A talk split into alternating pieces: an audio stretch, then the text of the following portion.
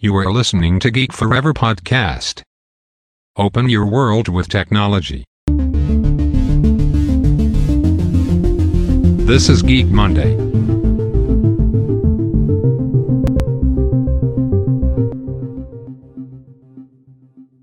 วัสดีครับ ผมโดนทราดนจากดอดนบล็อกนะครับ และนี่คือรายการ Geek Monday นะครับ รายการที่จะมาเล่าเรื่องราวทางเทคโนโลยีนะครับ โดยเฉพาะ case study ทางธุรกิจที่น่าสนใจนะครับ ในการใช้เทคโนโลยีใหม่ๆเนี่ยมาประยุกต์ใช้กับธุรกิจของพวกเขานั่นเองนะครับ แต่ว่าใน EP นี้เนี่ยผมจะขอเบรกไว้ 1 อาทิตย์นะครับ มาเล่าเรื่องอาสารคดีชุดหนึ่งนะครับ ที่น่าสนใจมากๆนะครับจาก Netflix นั่นก็คือสารคดีที่มีชื่อว่า The Social Dilemma นะครับซึ่งเป็นเรื่องราวเกี่ยวกับบริษัทเทคโนโลยีนะครับ โดยเฉพาะาสื่อทางด้านโซเชียลมีเดียยักษ์ใหญ่นะครับ ไม่ว่าจะเป็น Facebook Twitter Instagram Pinterest นะครับ ซึ่งบริษัทเหล่านี้เนี่ยกำลังมีบทบาทที่สำคัญมาก ๆ นะครับ ต่อ วิถีชีวิตของมนุษย์เราในปัจจุบันนะครับ ต้องบอกว่าตอนนี้เนี่ยอำนาจของพวกเขาอิทธิพลของพวกเขาเนี่ยมีมากนะครับ แล้วก็ส่งผลกระทบต่ออนาคตของพวกเราเป็นอย่างมากนะครับ ซึ่งเป็นสารคดีจาก Netflix ที่ทุกคนเนี่ยไม่ควรพลาดทั้งปวงนะครับ โด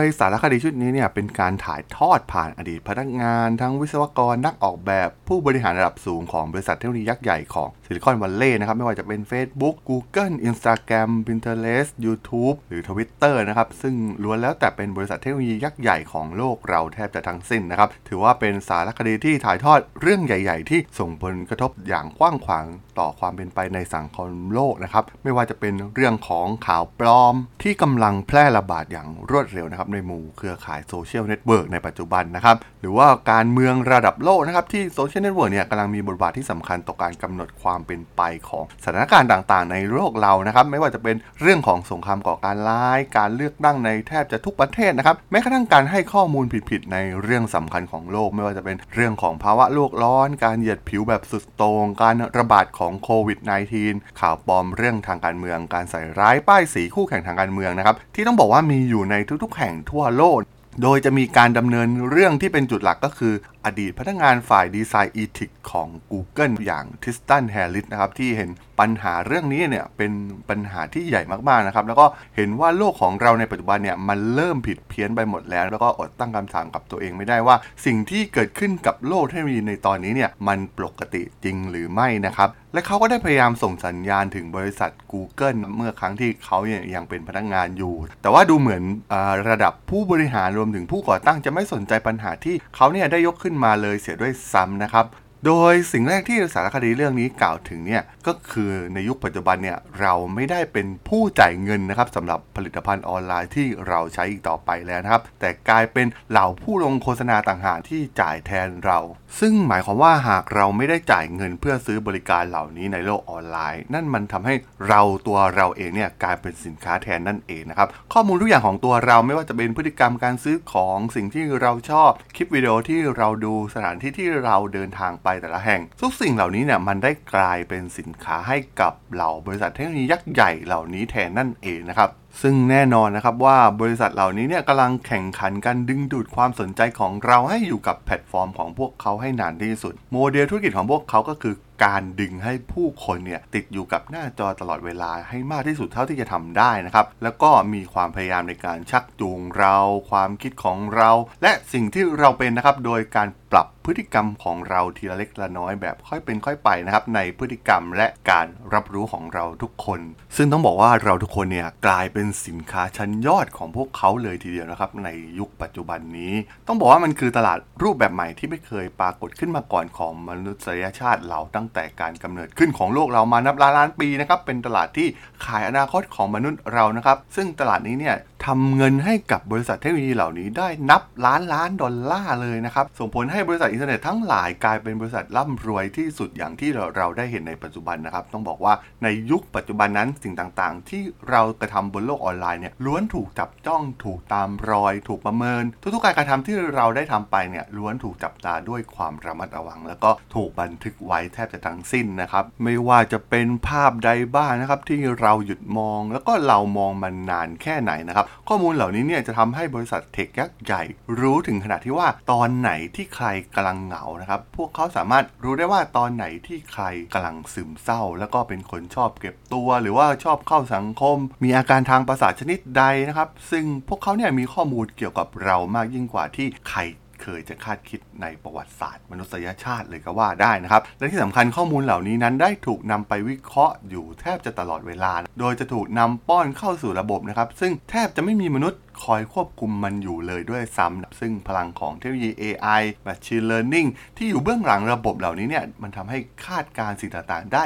แม่นยำมากขึ้นเรื่อยๆ ว่าเราจะทำอะไรและเราเป็นใครนั่นเองนะครับ ซึ่งพวกเขาเนี่ยได้สร้างโมเดลที่คาดเดาการกระทำของเรา ตัวอย่างเช่น เรามักจะเห็นว่าระบบเหล่านี้สามารถทำนายได้ว่าวิดีโอแบบไหนเนี่ยที่จะทำให้เราต้องดูต่อไปนะครับ แล้วก็จะถูกผูกติดกับแพลตฟอร์มของพวกเขาไปเรื่อยๆนะครับแม้กระทั่งเรื่องของอารมณ์ที่ระบบพวกนี้นี่ยสามารถทำนายว่าอารมณ์แบบไหนเนี่ยที่สามารถที่จะจะกระตุ้นเราได้นั่นเองนะครับต้องบอกว่าบริษัทเทคโนโลยีพวกนี้เนี่ยมีเป้าหมายหลักอยู่ 3 ประการ 1 คือเป้าหมายด้านการมีส่วนร่วมนะครับเพื่อเพิ่มการใช้งานแล้วก็เพื่อให้เรานั้นเลื่อนหน้าจอต่อไป ส่วนที่ 2 ก็คือเป้าหมายในด้านการเติบโต เพื่อคอยที่จะดึงเรากลับมา แล้วก็ทำให้เราเนี่ยต้องชวนเพื่อนของเรามาให้ได้มากที่สุดนั่นเองนะครับและข้อสุดท้ายก็คือเป้าหมายด้านการโฆษณานะครับเพื่อให้แน่ใจว่าขณะที่สิ่งต่างๆ เกิดขึ้นในระบบของพวกเขาเนี่ยพวกเขาสามารถทำเงินได้มากขึ้นจากการโฆษณานั่นเองนะครับ และต้องบอกว่าพื้นฐานที่สำคัญที่สุดในการจะบรรลุเป้าหมาย 3 ประการข้างต้นได้นั่นก็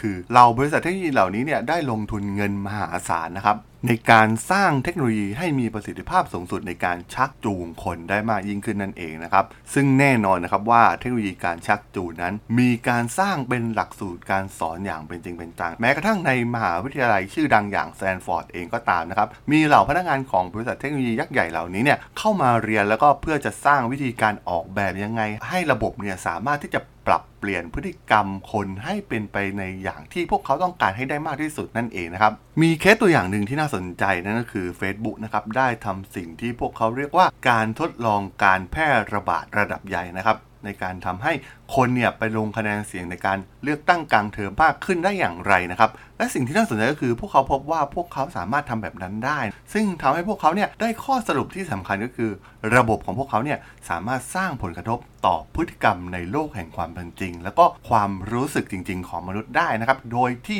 ผู้ใช้งานเนี่ยแทบจะไม่รู้รู้ตัวเลยด้วยซ้ำนะครับ ต้องบอกว่าพวกเขาเนี่ยมีทีมวิศวกรยอดอัจฉริยะนะครับที่มีหน้าที่ในการแฮ็กจิตวิทยาของมนุษย์ โดยใช้วิธีการที่จะเจาะลึกลงไปในก้านสมองของเรานะครับ แล้วก็ทำการปรับเปลี่ยนนิสัยบางอย่างในตัวเราจากข้างในและสุดท้ายเนี่ยก็สามารถที่จะป้อนคำสั่งเราได้ในระดับที่ลึกลงไปโดยที่เราเนี่ยแทบจะไม่รู้ตัวเลยด้วยซ้ำนะครับ และนั่นก็คือการที่พวกเขาเนี่ยกำลังใช้ประโยชน์จากจุดอ่อนของจิตใจมนุษย์นั่นเองนะครับ แต่สิ่งที่น่าสนใจคือสำหรับวัยที่เป็นวัยเด็กแล้วเนี่ยการกระทำเหล่านี้ไม่ได้เพียงแค่ดึงความสนใจของพวกเขาเพียงอย่างเดียวเท่านั้นนะครับ แต่โซเชียลมีเดียเนี่ยได้เริ่มเจาะลึกเข้าไปเรื่อยๆนะครับในก้านสมองของพวกเขา แล้วก็ทำการเข้ายึดอัตลักษณ์กับความรู้สึกว่าตัวเองมีค่าของเด็กๆนะครับและนี่เองนะครับที่ทำให้เกิดปัญหาสังคมต่างๆ ตามมานะครับจากงานวิจัย พบว่าวัยรุ่นอเมริกันเนี่ยมีปัญหาเรื่องโรคซึมเศร้า และความหวาดวิตกเพิ่มขึ้นอย่างมหาศาลนะครับโดย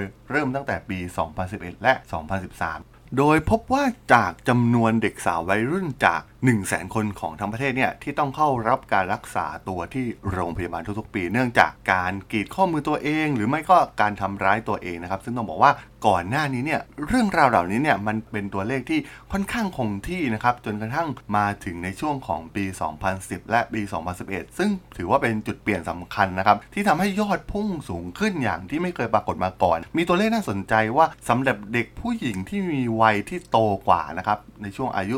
15-19ปีเนี่ยมียอดเหล่านี้สูงขึ้นถึง 62%นะครับ แต่ว่าเด็กวัยรุ่นก่อนวัยสาวในช่วงอายุ 10-14 ปีเนี่ยมันได้สูงขึ้นกว่า 189%นะครับ ต้องบอกว่าเป็นตัวเลขที่น่าตกใจมากๆนะครับ และที่น่ากลัวยิ่งกว่านั้นก็คือ ได้เกิดขึ้นของรูปแบบการฆ่าตัวตายสำหรับเด็กผู้หญิงที่มีวัยโตในช่วงอายุ 15-19 ปีนะครับที่มีตัวเลขเพิ่มขึ้นถึง 70%นะครับและสำหรับเด็กที่เป็นวัยรุ่นก่อนวัยสาวนะครับในช่วงอายุ 10-14 ปี ที่ก่อนหน้านี้เนี่ยต้องบอกว่าปัญหาเรื่องการฆ่าตัวตายเนี่ยแทบจะไม่เคยมีปรากฏเลยด้วยซ้ำนะครับกับมีตัวเลขที่เพิ่มสูงขึ้นถึง 151%นะครับต้องบอกว่าการเข้ามาของโซเชียลเน็ตเวิร์กรูปแบบ pattern ที่กำลังเกิดขึ้นดังกล่าวเนี่ยมันชี้ชัดมาที่การเกิดขึ้นของโซเชียลมีเดียนั่นเองนะครับที่เราเริ่มใช้งานบนมือถือได้ในปี 2009 และนั่นเองนะครับที่เป็นสาเหตุให้เด็กยุค Gen Z นะครับที่เกิดหลังปี 1996 เป็นต้นมาเนี่ยเป็นเด็กยุคแรกนะครับในประวัติศาสตร์ของมนุษย์นะครับที่ได้ใช้โซเชียลมีเดียตั้งแต่ระดับชั้นมัธยมต้นซึ่งอย่างที่เราได้รู้กันว่าเด็กในยุค Gen Z ในปัจจุบันเนี่ย เวลาว่างส่วนใหญ่เมื่อพวกเขากลับจากโรงเรียนพอถึงบ้านก็จะจับอุปกรณ์มือถือเหล่านี้ แล้วก็เสพติดกับการอยู่บนโลกออนไลน์ ซึ่งแน่นอนว่ามันทำให้เด็กรุ่นนี้เนี่ยมีความวิตกกังวลมากกว่า มีความ ราะบางกว่า แล้วก็ซึมเศร้ามากกว่านะครับ ต้องบอกว่าพวกเขาเนี่ยพร้อมรับความเสี่ยงจากเรื่องต่างๆ ในชีวิตน้อยลงไปมากเมื่อเทียบกับคนในยุคอื่น ส่วนปัญหาอีกอย่างหนึ่งที่น่าสนใจนะครับที่เป็นเรื่องใหญ่ที่สุดอย่างหนึ่งที่กำลังเป็นที่วิตกกังวลกับคนทั่วโลกนั่นก็คือเรื่องของข่าวปลอมนะครับซึ่งล้วนแล้วแต่เกิดขึ้นมาจากผลประโยชน์เชิงพาณิชย์แทบจะทั้งสิ้นนะครับบริษัทเทคโนโลยีเหล่านี้ได้ทำการสร้างระบบที่มีความโน้มเอียง ที่โน้มเอียงเข้าหาข้อมูลปลอมเพิ่มมากขึ้นเรื่อยๆนะครับ มีงานวิจัยของ MIT ที่บอกว่าข่าวปลอมใน Twitter เนี่ย แพร่กระจายเร็วกว่าข่าวจริงถึง 6 เท่านะครับ ซึ่งต้องบอกว่าเป็นตัวเลขที่น่าสนใจมากๆนะครับ เราลองจินตนาการดูว่าโลกที่มีข่าวปลอมกระจายไปไวกว่าข่าวจริงถึง 6 เท่าเนี่ย โลกของเราจะมีหน้าตาอย่างไรนะครับและได้มีการยกตัวอย่างหนึ่งที่น่าสนใจ นั่นก็คือหากเราเข้า Google แล้วก็ค้นหาคำว่า ภาวะโลกร้อน เราจะได้ผลลัพธ์ที่แตกต่างกันขึ้นอยู่กับบริเวณที่เราอาศัยอยู่ ในบางเมืองนี้อาจจะมีการแนะนำคำค้นหาว่าภาวะโลกร้อนคือเรื่องรวงโลกนะครับ แต่ในบางสถานที่เนี่ยเราจะได้เห็นการแนะนำคำค้นหาว่าภาวะโลกร้อนทำให้ธรรมชาติพังทลายนะครับ ซึ่งต้องบอกว่าจุดสำคัญก็คือ เมื่อบริษัทเทคโนโลยีเหล่านี้เนี่ยใช้พื้นฐานของการสร้างรายได้นะครับ เพราะฉะนั้นนกลไกเบื้องหลังของอัลกอริทึมเหล่านี้เนี่ยไม่ได้ขึ้นอยู่กับความจริงกับข้อมูลนะครับ ตัวอย่าง ก็คือความจริงในเรื่องภาวะโลกร้อนนะครับ มันอยู่ที่เรื่องต่างๆที่ Google รู้เกี่ยวกับความสนใจของเราต่างหากนะครับ ที่จะส่งผลการค้นหาไปให้เรานั่นเอง ซึ่งบริษัทเทคโนโลยีทุกๆแห่งเนี่ยก็ทำในสิ่งเดียวกันนะครับ พวกเขาไม่ได้สนใจเรื่องความจริงนะครับ พวกเขาสนใจแค่ว่าเนื้อหาใด ๆเนี่ยเหมาะสมกับใครมากที่สุด แล้วก็ทำเงินให้พวกเขามากที่สุดนั่นเองนะครับตัวอย่างที่ชัดเจนที่สุดคงจะเป็นหน้าฟีดของ Facebook ที่แต่ละคนเนี่ยจะได้เห็นฟีดข้อมูลที่ต่างกันแบบแทบจะคนละโลกเลยก็ว่าได้นะครับแม้จะเป็นเพื่อนสนิทกัน แล้วก็มีกลุ่มเพื่อนเดียวกันก็ตามนะครับแต่โลกที่เราเห็นในหน้าจอเนี่ยมันแตกต่างกันแบบสิ้นเชิงนะครับ ซึ่งแน่นอนนะครับเมื่อเวลาผ่านไปเราอยู่ในกลุ่มคนที่มีความคิดเห็นตรงกัน เชื่อเรื่องเดียวกัน ซึ่งเราอาจจะเข้าใจผิดว่าทุกคนเนี่ยเห็นตรงกันกับเราแทบจะทั้งหมดนะครับผ่านฟีหน้าจอที่เราได้รับความสนใจนั่นเองนะครับ ซึ่งเมื่อเราอยู่ในภาวะนั้นเนี่ยเราก็จะถูกชักจูงได้ง่ายมากๆนะครับ ซึ่งตัวอย่างเรื่องการเมืองในประเทศเราเนี่ยน่าจะเป็นเคสตัดดี้ที่แสดงให้เห็นถึงหลักการนี้ได้อย่างชัดเจนมากๆครับหากเราฝังตัวอยู่ในกลุ่มการเมืองฝั่งหนึ่งก็จะทำให้เราได้อยู่อีกโลกหนึ่งที่แทบจะไม่ได้รับข้อมูลอีกฝั่งเลยนะครับแล้วก็จะเริ่มคิดว่าทำไมคนกลุ่มตรงข้ามเนี่ยโง่จังเลยนะครับซึ่งความจริงแล้วเนี่ยทั้งสองฝั่งเนี่ยคิดในแบบเดียวกันเลยนะครับว่าทำไมฝั่งตรงข้ามนั้นโง่จังนะครับเพราะว่าทั้งสองฝั่งนั้นไม่ได้เห็นชุดข้อมูลเดียวกันนั่นเองนะและนั่นเองนะครับเป็นสิ่งที่เกิดขึ้นกับทุกประเทศทั่วโลก โดยเฉพาะที่มีการใช้งานแพลตฟอร์ม Facebook กันอย่างแพร่หลายนะครับเพราะว่า Facebook เนี่ยเป็นเครื่องมือทรงพลังที่สุด โดยเฉพาะในการหาเสียงเลือกตั้งนะครับมีตัวอย่างในประเทศบราซิลนะครับที่ผู้ที่ได้รับเลือกตั้งเป็นประธานาธิบดีเนี่ยใช้ Facebook นะครับเป็นสื่อหลักในการหาเสียงเลือกตั้ง ต้องบอกว่าบริษัทเทคโนโลยีเหล่านี้เนี่ยได้สร้างเครื่องมือที่ทำลายเสถียรภาพ แล้วก็กัดก่อนสายใยในสังคมในทุกที่ทุกประเทศอย่างพร้อมเพรียงกันนะครับ ไม่ว่าจะเป็นที่เยอรมันสเปน ฝรั่งเศส บราซิล ออสเตรเลียนะครับ ซึ่งล้วนแล้วแต่เป็นประเทศที่มีความเจริญแล้วแทบจะทั้งสิ้นนะครับ แต่ก็ยังพบปัญหาเหล่านี้อยู่ หรือแม้กระทั่งข่าวใหญ่อย่างการแทรกแซงการเลือกตั้งในปี 2016 จากประเทศรัสเซีย ที่ประเทศรัสเซียเนี่ยก็ไม่ได้เล่น Facebook เป็นแพลตฟอร์มหลักอยู่แล้วนะครับ ต้องบอกว่า การชักจูงของบุคคลที่3เนี่ยมันไม่ใช่การแฮ็กนะครับ ต้องบอกว่ารัสเซียเนี่ยไม่เคยแฮ็ก Facebook แต่สิ่งที่พวกเขาทำก็คือการใช้เครื่องมือที่ Facebook สร้างขึ้นสำหรับผู้ลงโฆษณาที่ถูกกฎหมายนะครับแล้วก็ผู้ใช้งานที่ถูกกฎหมายทุกอย่างนะครับแล้วก็พวกเขาเนี่ยก็ประยุกต์มันเพื่อจุดมุ่งหมายในด้านการเมืองนั่นเองนะครับแล้วมันทำให้ประเทศหนึ่งเนี่ยสามารถชักจูงอีกประเทศหนึ่งได้ โดยแทบจะไม่ต้องรุกรานพรมแดนเหมือนในอดีตอีกต่อไปนั่นเองนะครับ แต่ต้องบอกว่าแม้ว่าโลกเราเนี่ยจะผ่านการเปลี่ยนแปลงสิ่งต่างๆ มานับไม่ถ้วนนะครับ สื่อต่างๆ ที่เปลี่ยนไปตั้งแต่วิทยุโทรทัศน์ สื่อสิ่งพิมพ์ การเข้ามาถึงของอินเทอร์เน็ต รวมถึงโลกของโซเชียลมีเดียเนี่ยซึ่งก็มักจะมีคำพูดว่ามนุษย์เราเนี่ยสามารถที่จะปรับตัวเข้ากับมันได้ในท้ายที่สุดนะครับ แล้วก็จะเรียนรู้วิธีการใช้ชีวิตกับเทคโนโลยีเหล่านี้ได้ในท้ายที่สุด เหมือนที่เราได้เคยเรียนรู้ที่จะใช้ชีวิตกับอย่างอื่น ที่เคยผ่านมาในแต่ละยุคแต่ละสมัยนั่นเองนะครับ แต่สิ่งที่เราไม่ได้คาดคิดถึงก็คือเมื่อก่อนเนี่ยเทคโนโลยีบางอย่างมันไม่ได้ล้ำหน้าเหมือนในทุกวันนี้ ต้องบอกว่าเป็นเรื่องอันตรายที่สุดก็ว่าได้นะครับ ก็คือความจริงที่ว่าสิ่งต่างๆ เหล่านี้เนี่ยมันได้ถูกขับเคลื่อนด้วยเทคโนโลยีที่ล้ำหน้าไปกว่าเมื่อก่อนเป็นอย่างมากนะครับ และสิ่งที่สำคัญที่สุดของเทคโนโลยีในยุคนี้นั่นก็คือความสามารถในการประมวลผลนั่นเอง ซึ่งถ้าเทียบกับยุคแรกของการเกิดขึ้นของคอมพิวเตอร์เนี่ยต้องบอกว่าตอนนี้ความสามารถของมันได้เพิ่มขึ้นเป็นล้านล้านเท่านะครับซึ่งไม่มีสิ่งใดในโลกนี้นะครับที่มนุษย์เราสามารถพัฒนาได้ใกล้เคียงกับระดับดังกล่าวนั่นเองนะครับ ตัวอย่างเช่น รถในยุคแรก ๆ กับรถยนต์ในยุคนี้นะครับความเร็วก็สามารถทำเพิ่มขึ้นได้เพียงแค่ 2 เท่านะครับและอีกสิ่งหนึ่งที่สำคัญเลยก็คือ มนุษย์เราจิตใจของเราสมองของเรานั้นไม่ได้พัฒนาไปสักนิดเลยนะครับ ซึ่งไม่มีทางเปลี่ยนแปลงได้แบบสุดขั้วอย่างที่เทคโนโลยีกำลังเปลี่ยนแปลงไปนั่นเองนะครับ และปัจจัยอีกอย่างหนึ่งก็คือการพัฒนาอย่างก้าวกระโดดในเทคโนโลยีทางด้าน AI นะครับซึ่งสิ่งที่เรามองไม่เห็นนั่นก็คือ โลกทุกวันนี้เนี่ยมันได้ถูกขับเคลื่อนโดยพลังของ AI ไปเป็นที่เรียบร้อยแล้วนั่นเองนะครับบริษัทเทคโนโลยียักษ์ใหญ่อย่าง Google หรือว่า Facebook มีซูเปอร์คอมพิวเตอร์คอยขับเคลื่อนอยู่เบื้องหลังนะครับ ด้วยพลังการประมวลผล AI ที่จะสั่งให้โปรแกรมต่างๆเนี่ยและก็ผลิตภัณฑ์หลาย ๆ ตัวของพวกเขาเนี่ยสามารถทำงานด้วยเครื่องจักรเหล่านี้ได้อย่างมีประสิทธิภาพสูงสุดนั่นเองนะครับ แน่นอนว่าเป้าหมายหลักของบริษัทเทคโนโลยีนั่นก็คือการสร้างผลกำไรนะครับ ซึ่ง เมื่อทำการป้อนเป้าหมายให้คอมพิวเตอร์ว่าต้องการผลลัพธ์ดังกล่าว คอมพิวเตอร์ก็จะเรียนรู้วิธีการที่จะทำแบบนั้นนะครับ ซึ่งนั่นก็คือรูปแบบของเทคโนโลยีอย่าง Machine Learning นั่นเองนะครับ ซึ่งสิ่งที่น่าสนใจอีกอย่างก็คือเมื่อปล่อยให้คอมพิวเตอร์มันเรียนรู้ด้วยเทคโนโลยี AI ที่มีความซับซ้อนสูงขึ้น นั่นทำให้คนน้อยนักแม้กระทั่งวิศวกรระดับอัจฉริยะของบริษัทเทคโนโลยีเหล่านี้เองก็ตาม ที่จะเข้าใจได้ว่าคอมพิวเตอร์เหล่านี้เนี่ยมันกำลังทำอะไรอยู่ ซึ่งเทคโนโลยีด้าน AI เหล่านี้เนี่ยมีความคิดเป็นของตนเอง ถึงแม้ว่าจะมีมนุษย์เป็นผู้เขียนโค้ดให้กับมันก็ตามที ดังนั้นเนี่ยมันถือเป็นจุดเปลี่ยนครั้งสำคัญที่ตอนนี้เนี่ยเราอาจจะอยู่ในโลกที่มนุษย์เราเองนั้นไม่สามารถที่จะไปควบคุมระบบเหล่านี้ได้อีกต่อไปแล้วนั่นเองนะครับ เพราะว่าเป็นฝ่าย AI ต่างหากนะครับที่กำลังควบคุมข้อมูลของพวกเราอยู่